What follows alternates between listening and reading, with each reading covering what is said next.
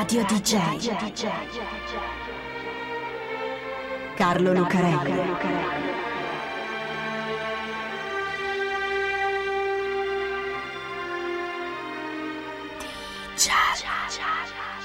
Carlo Lucarelli presenta Di Giallo, il radiodramma di Radio DJ.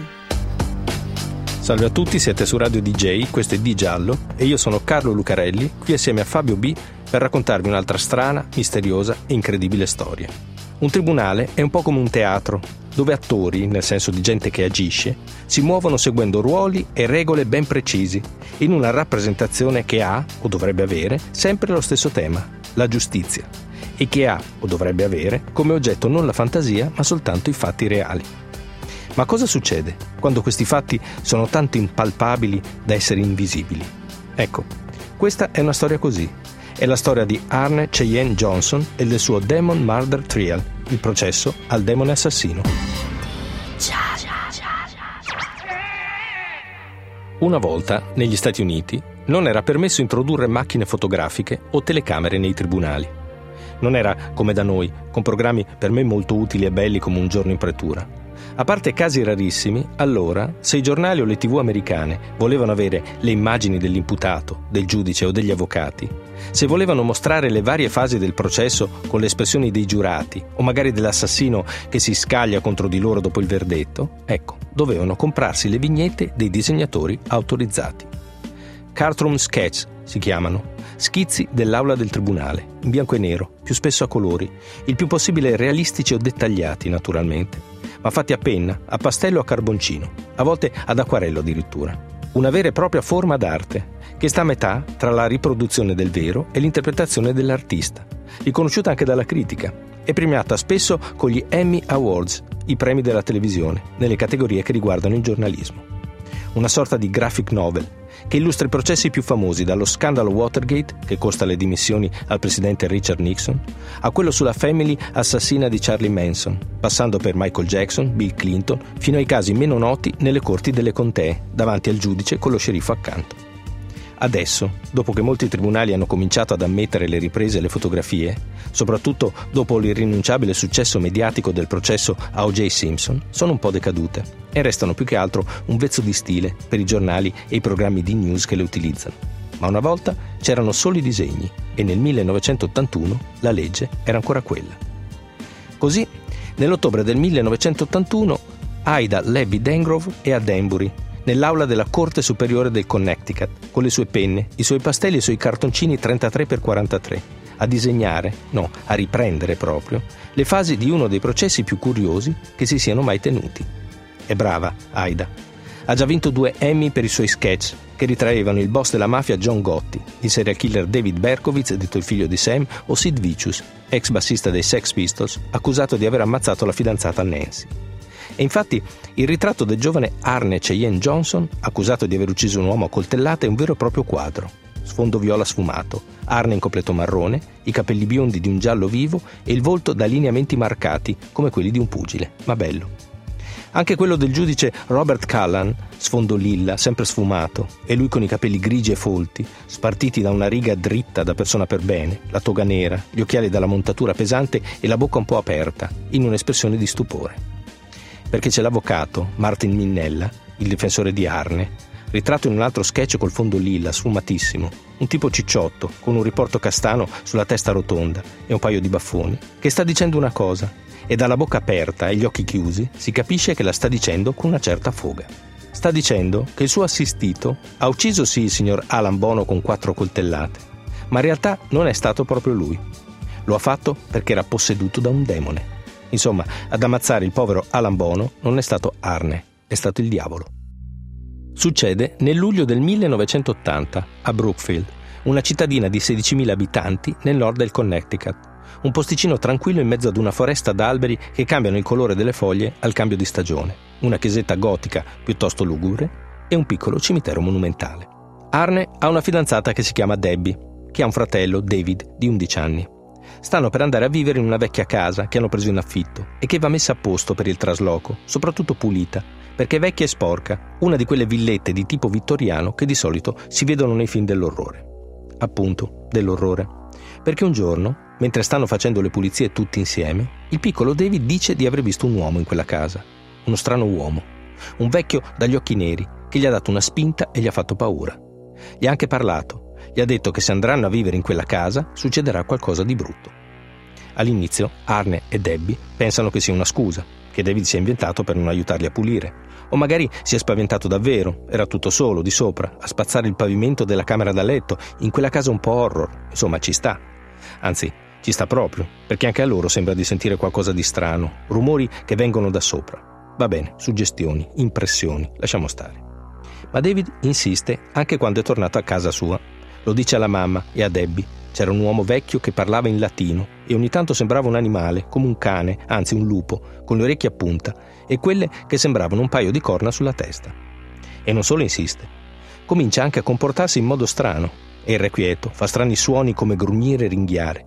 Gli sono apparsi sul corpo, soprattutto sul collo, lividi e graffi rossi e ogni tanto di notte si contorce in preda alle convulsioni. Che succede? Problemi fisici, magari legati alla crescita, tradotti in qualcosa di diverso da una serie di suggestioni che prendono un po' tutti, tanto che adesso anche la madre di David sente qualcosa di strano pure in casa sua, rumori, vibrazioni.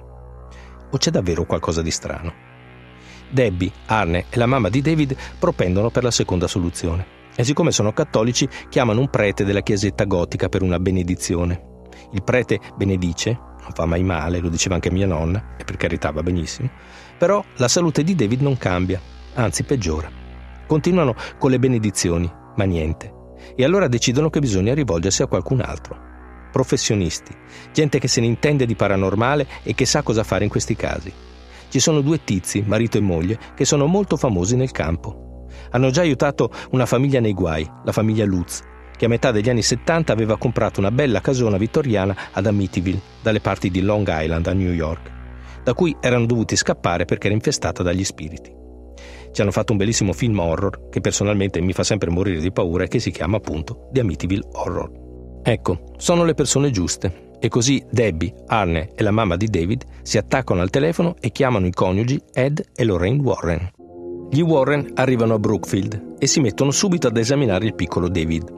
Vedono, o dicono di vedere, ma non importa, questa è la storia, un'ombra nera attorno a David lo vegliano giorno e notte e Lorraine racconta di averlo visto smettere di respirare ad un certo punto e lievitare galleggiando a mezz'aria sopra il letto. Bene, significa una cosa, una cosa sola, e gli Warren ne sono pienamente convinti. David è posseduto, posseduto da un demone, come Linda Blair nell'Esorcista, sia il libro di William Peter Blatty che l'omonimo film di William Fredkin. Ma non solo. Gli Warren esaminano bene il caso e arrivano alla conclusione che non c'è un solo un demone dentro il povero David, ce ne sono 42. Una possessione multipla, insomma, una delle più pericolose. I Warren sono così preoccupati che avvertono addirittura la polizia, caso mai succedesse qualcosa. Ci vuole un esorcismo, anzi più di uno, almeno tre. Così Ed e Lorraine contattano i preti della chiesetta gotica, che ne mandano quattro a collaborare con loro per cacciare i demoni che posseggono il povero David. È lì che accade. Mentre stanno compiendo l'ennesimo esorcismo, un demone esce dal corpo di David ed entra in quello di Arne, che stava assistendo alla scena. Lo vedono tutti chiaramente, gli Warren, i familiari di David, o almeno raccontano di vederlo. Arne lo ha sfidato, se ne ha il coraggio, a lasciare David per entrare dentro di lui e quello lo ha fatto. È vero? È una suggestione collettiva o è qualcos'altro? Lo vediamo dopo. Comunque, questo è quello che raccontano e che racconta Arne, che addirittura qualche giorno dopo, mentre è in macchina e corre lungo una strada costeggiata da quegli alberi bellissimi, che anche nel Connecticut fanno il foliage, un'esplosione incredibile di sfumature gialle e rossicce, ecco, Arne perde il controllo dell'auto e si schianta contro uno di quelli. Com'è successo? È stato un demone. Lo ha attaccato, gli è saltato addosso, come se volesse ucciderlo. Allora David fa una cosa. Va in quella casa che lui e Debbie avevano deciso di affittare quella in cui ho cominciato tutto e che poi avevano naturalmente lasciato perdere. Ci va da solo, perché vuole affrontare il demone. Gli Warren gli avevano detto di non farlo, ma lui non li ascolta. Vuole guardarlo negli occhi, quel demone, faccia a faccia, loro due da soli. All'inizio dell'anno, nel gennaio del 1981, Debbie e Arne vanno a vivere insieme in un altro quartiere di Brookfield e prendono in affitto un appartamento da un tizio, Alan Bono, che assume anche Debbie nel suo negozio di toilette per cani. L'appartamento è proprio vicino al negozio. Arne, invece, lavora per una ditta che si occupa della cura degli alberi. Tutto bene, sembra.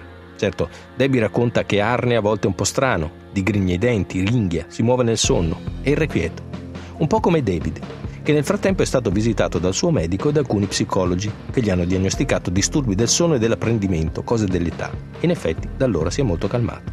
Poi, il 16 febbraio del 1981, succede una cosa. Arne, Debbie, un paio di parenti e Alan Bono sono tutti a pranzo insieme. Chiacchierano, si divertono, mangiano e bevono. Arne beve un bel po', ma soprattutto Alan, si ubriaca proprio. Tornano al negozio e Alan comincia a diventare parecchio molesto, soprattutto con la nipote di Debbie, che è una bambina di 9 anni. La situazione si fa sempre più tesa. Arne interviene, litiga con Alan, Debbie si mette in mezzo per calmare le cose e sembra che ci riesca, quando all'improvviso Arne tira fuori un coltellino, un temperino da tasca con una lama di un paio di centimetri, e con quello gli tira tre coltellate al petto e una nella pancia così forte che la lama, anche se piccola, riesce a raggiungere il cuore. E poi se ne va. Arriva l'ambulanza, che porta subito Alan Bono all'ospedale, ma non c'è niente da fare e muore qualche ora dopo.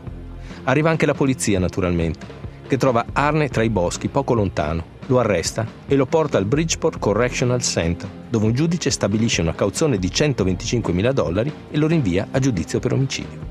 Ma è stato davvero lui? Perché fin dall'inizio Ed e Lorraine Warren chiamano la polizia e immediatamente dopo tutti i giornali per raccontare la storia di Arne, degli esorcismi e del demone che lo ha posseduto.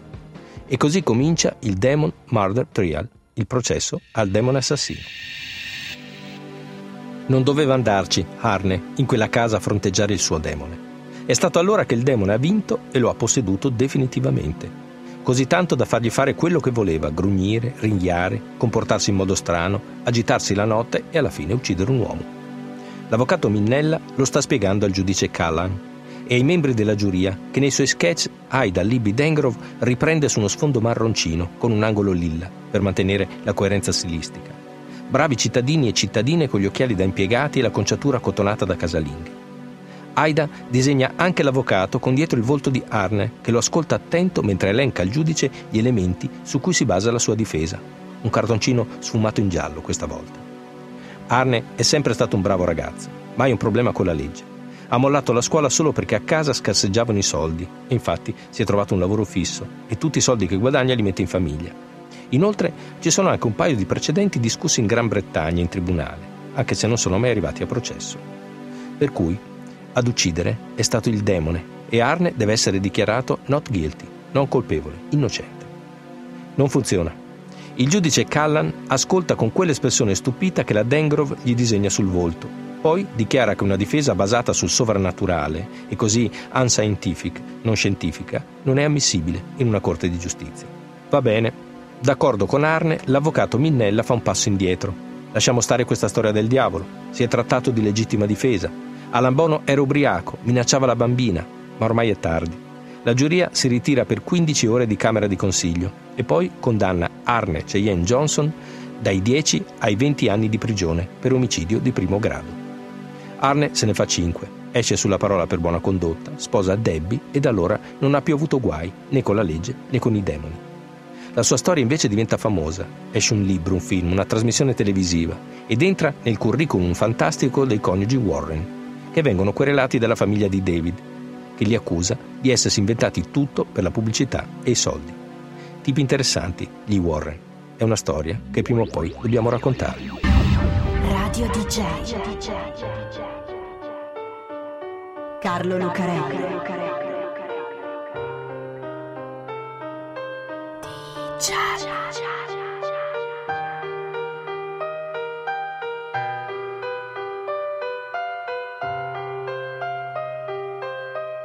Ciao.